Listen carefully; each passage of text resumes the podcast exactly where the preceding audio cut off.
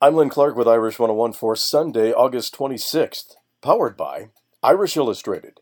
Become a subscriber today on the web at irishillustrated.com.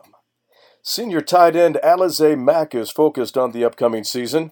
The Las Vegas native said he didn't prepare for games the way he should have last season, but things will be different this year because of the following. I'd say uh, it's all it's it's confidence, it's focus.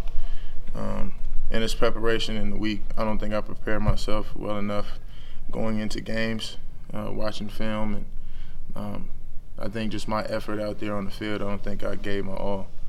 Uh, I think this year I'm focusing more on my team, more on my craft, and uh, hopefully I can show um, the work that I put in. That's your Notre Dame update, powered by Irish Illustrated. I'm Lynn Clark, and this is Irish 101.